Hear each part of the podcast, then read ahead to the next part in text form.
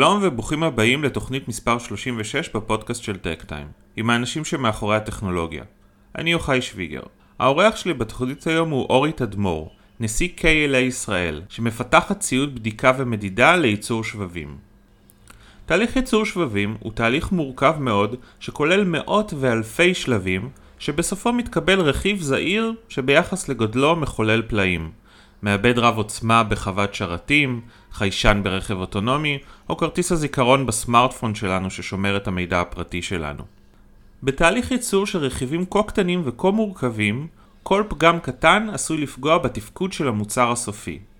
ועל כן, כדי לייצר שבבים, צריך לוודא לכל אורך תהליך הייצור שהכל בסדר. ואת זה עושים באמצעות סוגים שונים של ציוד בדיקה ובקרה, מה שקרוי מטרולוגיה ואינספקשן. ככל שהטרנזיסטורים והרכיבים נהיים זהירים יותר, כך גם ציוד הבדיקה צריך להיות מדויק יותר, מהיר יותר וחכם יותר. ובעידן שבו מייצרים שבבים ברזולוציות של 7 ננומטר ו-5 ננומטר ובעתיד גם 3 ננומטר ומטה, בדיקת השבבים הללו הופכת להיות אתגר אופטי ופיזיקלי של ממש. ובכך בדיוק עוסקת KLA. דיברתי עם אורי על המורכבות העצומה של מערכות הבדיקה של ימינו, שצריכות למדוד ממדים כה זעירים, על הרכישה האסטרטגית שביצעה KLA לפני מספר שנים של חברת אורבוטק הישראלית, וגם איך הפכה דווקא ישראל הקטנה למעצמת מטרולוגיה עולמית. שתהיה האזנה נעימה.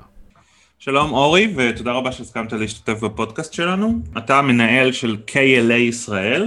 KLA היא, אתה עוד מעט תיתן לנו קצת סקירה, היא חברה מאוד חשובה בכל התחום הזה של מטרולוגיה וציוד בדיקה לתעשיית השבבים, אה, נסחרת גם בנסדק אם זה רלוונטי עבור מישהו. זהו, תהליך, תהליך ייצור השבבים הוא תהליך מאוד מורכב, שכולל המון המון המון שלבים, ויש כל מיני סוגים של ציודי בדיקה, אז אני אשמח קודם כל, גם כמובן תציג את עצמך ותספר לנו קצת על KLA ואיפה היא בדיוק משתלבת בתוך התרשים זרימה הזה של ייצור השבבים, איזה ציוד בדיוק היא מפתחת ולמה זה חשוב. אמ, כמו שנאמר, שמי אורי תדמור ואני הנשיא של KLA ישראל וסמנכ"ל התפעול במגדל העמק, 22 שנים ב-KLA. התחלתי בתור מהנדס מכונות ישר מהטכניון אה, ועשיתי הרבה תפקידים בפיתוח, חטיבות העסקיות. אה, אני אספר קצת על KLA, KLA קמה לפני 32 שנים אה, בישראל בתור חברה שעושה ציוד מדידה, למטרולוגיה זה ציוד מדע המדידה ואנחנו עושים ציוד מדידה. KLA העולמית קמה לפני 42 שנים והיא עוסקת גם באינספקשן ו-review, אז תחומים נוספים.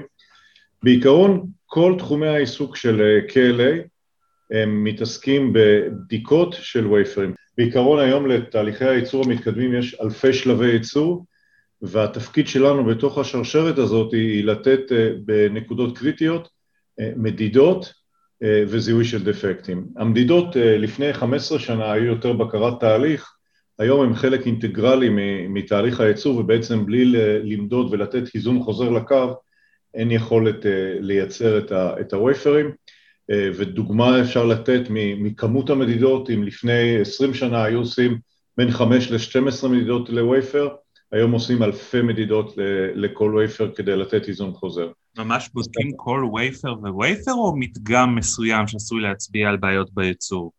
אה, אז א', זה מאוד משתנה ב- לפי השכבות. שכבות לא קריטיות, בודקים מדגם, אה, לפעמים שני וייפרים מתוך lot, lot זה 25 וייפרים, אבל בשכבות הקריטיות מודדים יותר ויש המון... מה, מה זה השכבות הקריטיות? קצת תמחיש לנו... אוקיי, אז השכבות קריטיות הן בעיקרן, בעיקרן שכבות שנקראות front-end, זה השכבות בחלק התחתון, העמוק יותר, ושם גם המידות הקטנות ביותר, כלומר כשמדברים על תהליך של 7 ננומטר או 5 ננומטר, יש טרנזיסטורים שיש בנויים מעובעי קו כאלו ושם התהליכים הקריטיים ביותר.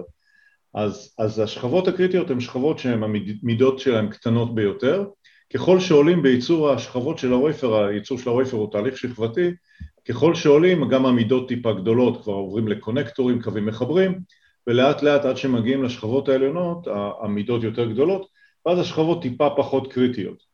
אבל בחז... בחזית, בשלבים הראשונים יש המון שכבות קריטיות ושם יש מדידות מאוד אינטנסיביות אמ, בשלבי הייצור של הווייפר. שהן מדידות אופטיות בעיקרן?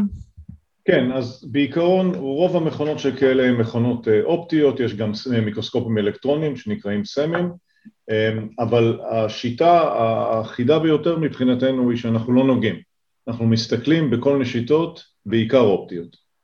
אוקיי, okay, איזה סוג של דפקטים ציוד כזה יכול לזהות? בעיקרון, כשאנחנו מסתכלים על דפקטים, הצורה המסורתית שאנחנו עובדים היא להשוות די לדי. יש על וייפר המון צ'יפים אה, בעגה הסלנגית אה, או דיים בעגה המקצועית, שהם זהים אחד לשני, exposure field שהם זהים אחד לשני, ואנחנו בעצם משווים ומחפשים שינויים כשהשינוי יכול להצביע על דפקט. הדפקטים יכולים להיות אה, מחיבור של שני קווים מוליכים, חלקיק שנפל, חוסר ב pattern מסוים, יש מגוון מאוד גדול של, של דפקטים, הגדלים שלהם נעים בין כמה ננומטרים לכמה עשרות ננומטרים וזה הדפקטים הקריטיים, כמובן שיש גם דפקטים הרבה יותר גדולים שגם הם יכולים להפריע, בצורה שאנחנו מדברים על זה הדפקטים הקטנים הם, הם דפקטים של תהליך הייצור של ה wafer והדפקטים הגדולים יכולים להיות כמו חלקיק שעף ממקום למקום או לכלוך וזיהום ש, ש, נפל על הוויפר. זה, זה ציוד שאנחנו, לא, לא בהכרח של KLA, אבל זה, זה ציוד שאנחנו נמצא בכל קו ייצור שבבים, בין אם מדובר בפאונדרי, ולא יודע, טאוור ג'אז או TSMC, ובין אם אנחנו מדברים על יצרנית בסין, שהיא אולי קצת יותר, קצת עם אה, סטנדרטים קצת יותר נמוכים, אנחנו נמצא את זה, זה חלק אינטגרלי מכל קו ייצור? חלק אינטגרלי מכל קו ייצור, אין, אין דרך לייצר את ה... הדיווייסים האלו בלי לעשות בדיקות, ההבדלים הם קצת, אה, הם, הם ברמות הציוד.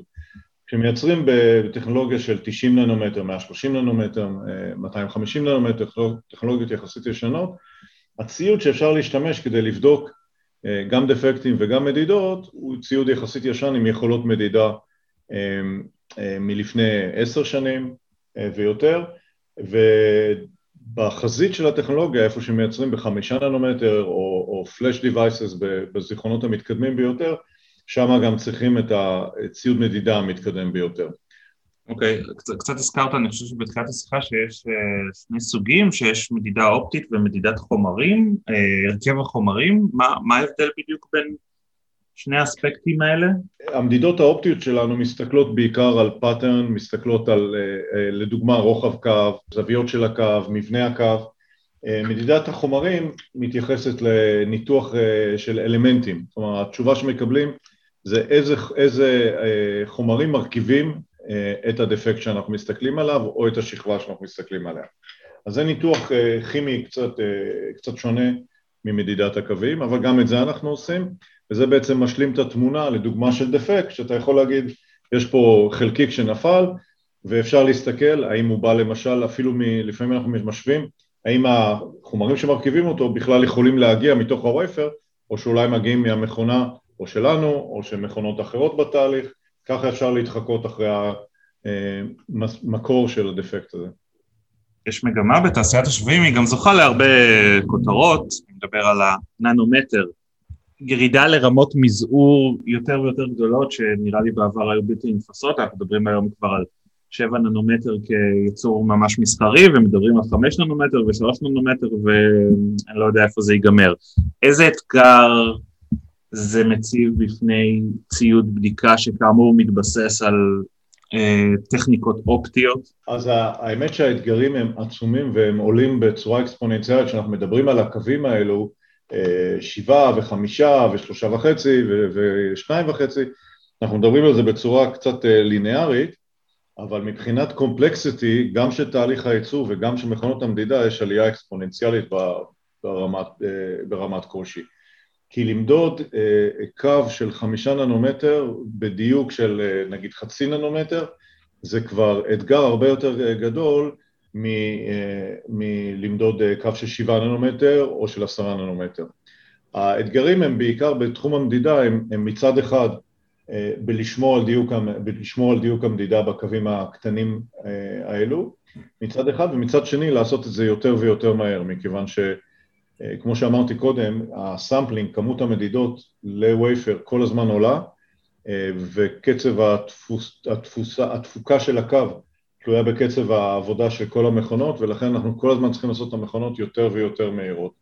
אז היום אנחנו מדברים כבר על מאות מילי שניות למדידה ומדידות מאוד מדויקות בתחום של, של שלושה ננומטר. Uh, לא יודע, אולי זה קצת פשטני מהידע הבסיסי שיש לי בפיזיקה, אבל ככל שאנחנו רוצים למדוד uh, חלק זהיר יותר, אנחנו לא צריכים להשתמש בהרבה יותר אנרגיה? אנחנו צריכים הרבה יותר אנרגיה. הדרך להסתכל על זה, שהיא מאוד מעניינת, זה להסתכל על מקורות התאורה של המכונות שלנו. כל המכונות שלנו יש להן איזשהו מקור תאורה. המכונה שלפני 15 שנה, המנורה שלה הייתה מנורת הלוגן, שהיום אפילו במטבח אנחנו כבר לא שמים, אבל פעם היו מנורות כאלו שהיו שמים בכל מיני מטבחים, שמים מנורות הולוגן, עושים פסים כאלו של תאורות. אה, זו הייתה המנורה שלנו, מנורה מאוד אה, בסיסית, זו הייתה המנורה של לפני 15 שנה. מקורות האור הם עכשיו בסדרי גודל יותר חזקים, אה, והם מבוססים על טכנולוגיות מאוד מאוד מסובכות. אחד הדרכים שאני מסתכל על זה, לפעמים אני מסתכל על מקורות האור של המכונות המתקדמות ביותר שלנו, והם מסובכים יותר מכל האופטיקה שהייתה לנו לפני 15 שנה. אז זה רק מקור האור. אז כל הזמן אנחנו בתחרות על לייצר יותר ויותר אור. אה, יש דבר נוסף שאנחנו עושים, אנחנו עושים המון אה, מניפולציות, המון אה, שינויים על האור, פולריזציה, פילטרים בתחומים מסוימים כדי להתאים לוויפר שאנחנו מסתכלים עליו, וזה כמובן בולע המון, המון אור. אם אנחנו מפיקים עוצמה מסוימת של אור בתחום הנראה, ועכשיו אנחנו חותכים מתוכו סלייס של 200 אה, ננומטר, כל שאר האור שיוצר בעצם, אה, בעצם אה, מבוזבז בצורה מסוימת, ולכן בתחום הזה של, של ה-200 ננומטר שאנחנו רוצים להסתכל, אנחנו צריכים להוציא הרבה יותר אור. ככה שיש לנו תחרות קבועה עם, עם עצמנו, עם הפיזיקה, עם הטכנולוגיה, להפיק יותר ויותר אור בכל, בכל מוצר. אז, אז יש פה הרבה פיזיקה, הרבה מדע, הרבה מתמטיקה. המון המון המון.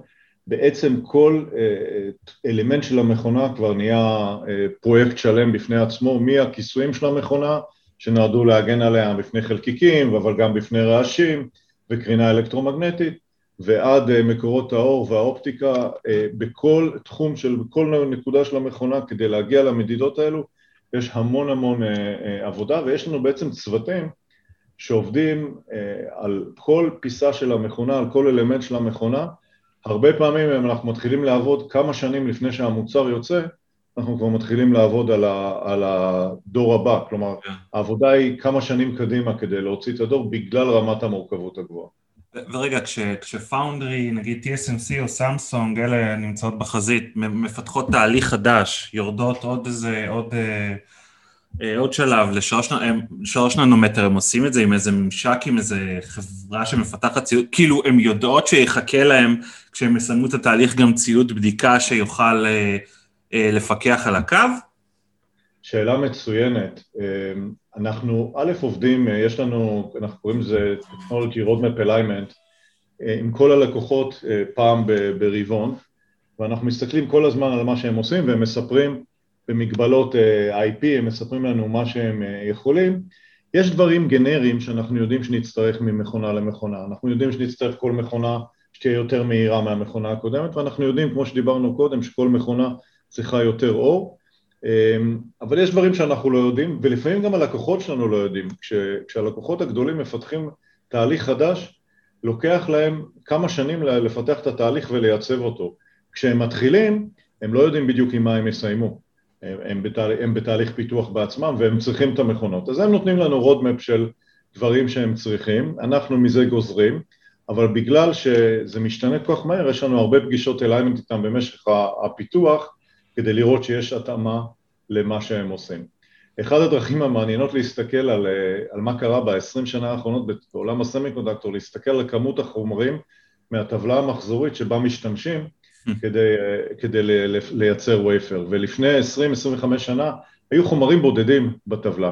עכשיו הטבלה המחזורית, אם מסמנים עליה נקודות של איזה חומרים משתתפים בייצור, יש המון נקודות כאלו, אמ, וזה לנו בתור יצרני ציוד מדידה עושה אה, את החיים יותר מורכבים, כי רמת האור שחודר ועובר אה, וחוזר מתוך החומרים השונים היא, היא באמת שונה, ויש לנו אה, מודלים מאוד מורכבים שאנחנו בו יכולים לנתח איזה אור יכול לעבור, איזה אור יכול לחזור, אה, באיזה זוויות וכדומה. יש ממש מודלים מסובכים שעושים את זה. אה, חלק אנחנו עושים בבית וחלק אנחנו עושים בשיתוף פעולה עם הלקוחות. עוד שאלה קצת על מגמות, אולי שאלה איזוטרית ופחות רלוונטית עבור KLA, אבל אנחנו מדברים גם על, אה, על התקדמויות די, מח... די מרשימות בתחום המחשוב הקוונטי, שזה חומרה שונה לגמרי ולוגיקה שונה לגמרי. יש ציוד בדיקה גם עבור המחשבים הקוונטיים הקיימים, אה, עבור האלמנטים שבו? האמת שאני לא מכיר מספיק את, אה, את הציוד הקוונטי, אבל ממה שאני מכיר מפגישות שהיו לי בעבר, אה, אחד הדברים שמנסים לעשות זה להשתמש בחזית של הציוד הקוונטי בטכנולוגיה הזאתי, אבל מצד שני לעשות מחזור של כמה שיותר מתהליכי הסמי קונדקטור כדי שבעצם יהיה אפשר להשתמש באינפרסטרקצ'ר כן. העצום שיש בעולם לייצור של צ'יפים. אם בעצם אה, המחשב הקוונטי שכולנו מסתכלים עליו כמחשוב של העתיד, אם הוא כולו יצטרך להיות אה, מיוצר בתהליכים חדשים, אז בעצם העולם כולו מתחיל מחדש את, את פיתוח האינפרסטרקצ'ר העולמי. ואני חושב שאתה יודע אם, אה, בעולם יש אפילו כיום מחסור מאוד גדול ב, ביכולת ייצור של צ'יפים ויש מלחמה מאוד גדולה, אה, לפני כמה שבועות קראנו אה, על יצרני מכוניות שלא יכולים לייצר את המכוניות כי הם לא קיבלו את אה. הדיווייסים שלהם מהיצרנים אז כמובן שיש יתרון גדול. כן, זה ממש בעיה לאומית בארצות הברית, אני חושב שביידן חתם לא מזמן, חתם על איזה צו להשקיע כן. כמה עשרות מיליארדים בתחום. אז ביידן אה, אה, הקים צוות שחוקר אה, ומסתכל על תעשיית הסמי קונדקטור כמשאב לאומי ו, ומה צריך לעשות כדי לעודד את זה, כי בסך הכל היום התחרות הגלובלית היא מאוד גדולה. סין דרך אגב לפני כבר לא מעט שנים הגדירה את הסמי קונדקטור כיעד לאומי, כן. ייצור הסמי קונדקטור ובעצם שמו למטרה שב-2025 25% מהדיווייסים שנצרכים בסין ייוצרו על ידי חברות סיניות, זה הגול הלאומי שלהם. בגדול, אחד הדברים שאפשר לראות בשנים האחרונות, התעוררות מאוד גדולה אה, בחברות סיניות עם השקעות מאוד מאוד גדולות לרמת קווי סמי קונדקטור אה, וזה מאוד, אה, מאוד מעניין כי זה מגמה הפוכה ממה שקרה בעולם ב-15 שנה האחרונות, שבה היה קונסולידציה מאוד גדולה של חברות סמי קונדקטור, אה, שם יש עכשיו אה, מניפה מאוד גדולה של חברות, אה, לפעמים אנחנו מסתכלים על הזמנות שקיבלנו ואומרים רגע מי זה החברה? לא שמענו עליה, זה איזה דבר שלא קרה הרבה שנים עד שהגיעה הפריחה בסין. דיברת על זה ש-KLA קיימת בישראל, מתי אמרת? מאז שנות ה-80, 90? כן, 33 שנים. כן, ולפני שלוש שנים, ב-2018 או 2019, אני לא זוכר, רכשתם. אה, חברה ישראלית, אה, גם בתחום הזה של ציוד בדיקה, קצת שונה, את אורבוטק. יכול קצת אה, להחזיר אותנו קצת אחורה ל, לרכישה האסטרטגית הזאת, מי זה אורבוטק, מה, מה היא מייצרת, איך היא משלימה את הפורטפוליו של KLA? אז אורבוטק באמת נרכשה על ידי KLA לפני מספר שנים. אורבוטק מתעסקת גם בציוד של אינספקשן, uh, uh, אבל בתחומים של flat panel display ו-PCB, מעגלים uh, מורכבים, ובעצם זה ציוד שמשלים את הציוד ומוסיף לשוק של KLA, מכיוון של-KLA לא היו מוצרים קודם. שני נושאים מאוד מסובכים, מאוד מורכבים ומאוד בחזית עכשיו. איזה אתגרים יש בצגים?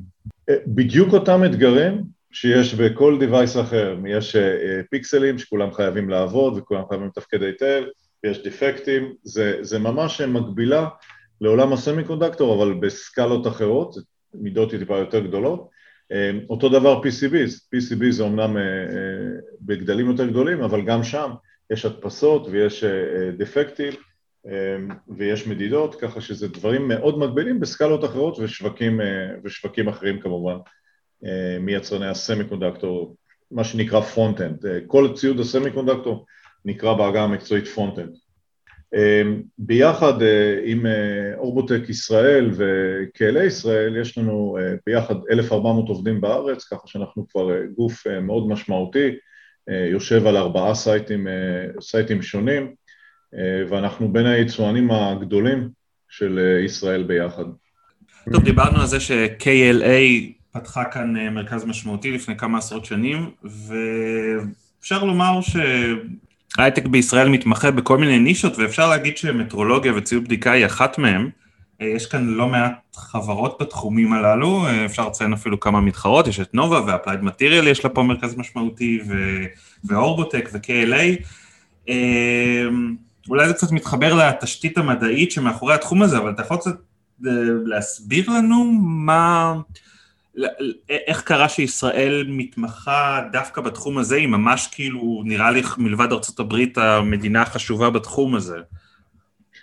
כן, אמ, האמת שזו שאלה מעניינת על תהליכים די, די היסטוריים של הרבה שנים, אבל בישראל יש תשתית מאוד חזקה של פיזיקאים, אה, אנשי processing, אה, אנשי אינטגרציה ו system, אה, ארכיטקטים של מוצרים, אמ, שיש להם את, ה, את הבסיס הזה לייצר את המכונות, חלק מזה בא, אה, אני חושב, מתוך התשתית הצבאית ותעשייה אווירית, תעשייה צבאית, רפאל, אמ, וחלק בא ממכוני המחקר שיש פה, מכון ויצמן, הטכניון, אפילו מכונים יותר קטנים שיש בארץ, יש, נוצר ממש התמחות בתחום הזה, וזה מין גרעין, אני ראיתי את זה בעוד מקומות בעולם, שנוצר גרעין אה, ובמשך עשרות שנים הגרעין הזה גדל סביב איזה נושא ויותר ויותר אנשים מתמחים וזה בהחלט הגרעין שנוצר בארץ.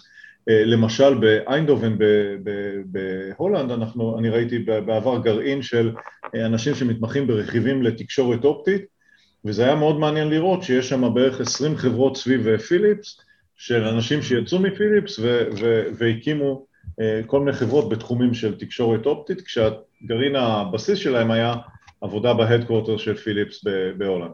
אז גם בארץ נוצר איזה גרעין כזה שבמשך השנים גדל אה, ופרח, אה, ולכן אנחנו רואים פה הרבה חברות שנמצאות בתחום, אה, וגם העוצמה של החברות האלו הולכת וגדלה.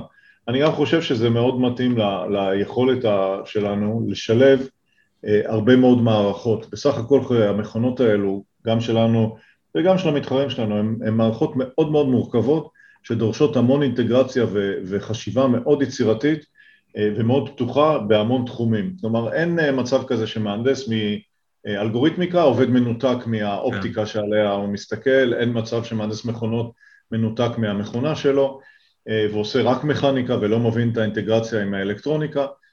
וזה אני חושב מאוד מתאים לאופי שלנו שהוא הוא, הוא פתוח ויצירתי ולכן אני חושב שזה פרח פה. בסופו של דבר כל מכונה שאנחנו מייצרים פה, גם אנחנו וגם המתחרים, זה סדר גודל של אה, בין אה, רבע לוויין ללוויין קטן. אה, ככה שזה מכונות מאוד מאוד מורכבות, ואני חושב שזה מה שהגרעין הזה נתן פה את הגרעין של החשיבה, יחד עם הבסיסים הטכנולוגיים, נתנו את הבסיס לזה. יש כאן גם סטארט-אפים בתחום הזה? או שזה פשוט מצריך השקעה גדולה מדי? בדיוק, אה, זה ההשקעות ש, שיש היום אה, לבנות ציוד כזה, הן כל כך כל כך גדולות שיש ממש מעט חברות, קצת כמו שהיצרנים של ה semiconductor עשו קונסולידציה במשך השנים לתוך אה, תחום מאוד, לתוך מספר חברות מאוד קטן, ככה גם היצרנים של הציוד עברו את אותה קונסולידציה, כי ההשקעות הן מאוד כבדות, כמו שאמרתי, אנחנו מתחילים לעבוד על מוצר שנים לפני שהוא מגיע ל- לידי אה, prototype ואחר כך לידי שחרור, כלומר cycle של פיתוח יכול לקחת אה, בין שלוש לחמש שנים ולפעמים עשר שנים, זה דורש אה, כיסים עמוקים ואורך נשימה. בעבר היו הרבה יותר חברות, למשל בתחום ה overlay לפני 15 שנה, היו כמעט 20 חברות שהתחרו, רובם, כמעט כולם נפלו, נפלו בדרך בגלל ההשקעה הגדולה, בנוסף לזה ציוד כמו, כמו הציוד שלנו לא רק צריך לפתח ולייצר אותו, צריך גם לתמוך בו המון שנים. הציוד שלנו עובד בשדה בין 20 אה, ל-30 שנה, אה, וגם זה דורש תשתית מאוד גדולה, והחברות הגדולות יכולות לספק את התשתית הזאת. והאקוסיסטם שאמור לייצר אה, את הכוח המקצועי, בעיקר אקדמיה וצבא, ממשיך לייצר אותו? אתם מצליחים לגייס אנשים צעירים עם המומחיות הנדרשת ברמת המו"פ. אה, כן, אבל לא מספיק. הצורך הוא עצום. אה, איפה המחסור? המחסור בעיקר בתחומי ההנדסה, אה, אלגוריתמיקה, פיזיקה, אנשי דאטה, אנשי AI ו-Machine Learning, שם יש חוסרים. אין מספיק בוגרים גם ל-KLA וגם לחברות אחרות, וזה בהחלט נושא שאני חושב שהוא ברמת המדינה מאוד מעסיק אותנו, אנחנו מעודדים, אנחנו נמצאים באוניברסיטאות, אנחנו מעודדים אנשים, אנחנו אפילו נותנים מלגות, אבל בהחלט זה לא מספיק, גם בתחומים של טכנאים והנדסאים, גם פה יש עדיין מחסור. תעשיית הסמי קונדקטור בצמיחה מאוד גדולה בשנה האחרונה וגם השנה שעברה וגם השנה הנוכחית אה, הצמיחה מאוד גדולה, אנחנו כל הזמן מגייסים, אין, אה, אין מספיק מצאי של אה, אנשים טכניים וטכנולוגיים. כן.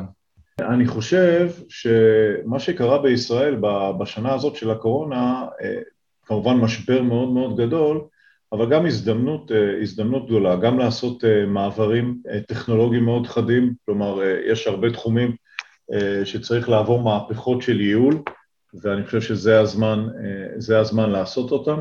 יש היום המון תחרות גלובלית לאיפה ייצרו, איפה יעשו דברים, ואני מאוד מקווה שמדינת ישראל תוכל לעודד יותר ויותר ייצור ולא רק פיתוח. יש פה המון מרכזי R&D, וזה מצוין והמדינה מעודדת אותם בצורה מאוד מאוד חזקה, אבל יש גם הזדמנות לייצר ייצור מתקדם, הייצור כמו שלנו ייצור מאוד מתקדם, דורש רמה טכנולוגית מאוד גבוהה, ואנחנו מאוד אה, אה, רוצים לעודד, להביא לפה עוד ועוד אה, ייצור מתקדם, לזה אנחנו צריכים גם תמיכה ממשלתית כדי למשוך את הקורפוריישנים הבינלאומיים לבוא לפה. ישראל בהחלט נחשבת מרכז גם פיתוח וגם ייצור. אז אם אנחנו נקבל את העידוד המתאים, אני חושב שזה יעזור מאוד להביא לפה עוד, עוד קווי ייצור. אוקיי, okay, מעניין מאוד. טוב אורי, תודה רבה שהסכמת להשתתף בפודקאסט, הייתה שיחה מאוד מעניינת, ואנחנו נמשיך לעקוב אחרי KLA. תודה רבה על ההאזנה, אני מקווה שנהניתם. אתם מוזמנים להמשיך ולעקוב אחר הכתבות באתר שלנו, techtime.co.il, להירשם לניוזלטר ולהקשיב לפרק הבא בפודקאסט.